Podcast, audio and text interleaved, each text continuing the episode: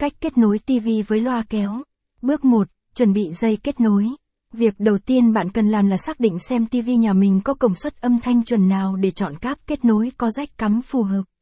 Phổ biến trên thị trường hiện nay là cổng 3,5mm và cổng ACA, cổng sen. Tiếp theo, bạn chọn mua loại cáp phù hợp với TV. Với cổng 3,5mm nên chọn mua cáp đầu ra ACA 3,5mm, đối với cổng ACA thì chọn mua hai dây sen. Bước 2, cắm cáp vào cổng suất âm thanh của TV. Bạn cắm cáp vào cổng suất âm thanh, rách 3,5mm hoặc jack ACA của TV tùy theo cổng suất âm thanh của TV nhà bạn. Bước 3, cắm đầu dây kết nối còn lại vào loa. Bạn cắm đầu còn lại của các kết nối vào cổng nhận âm thanh ACA của loa.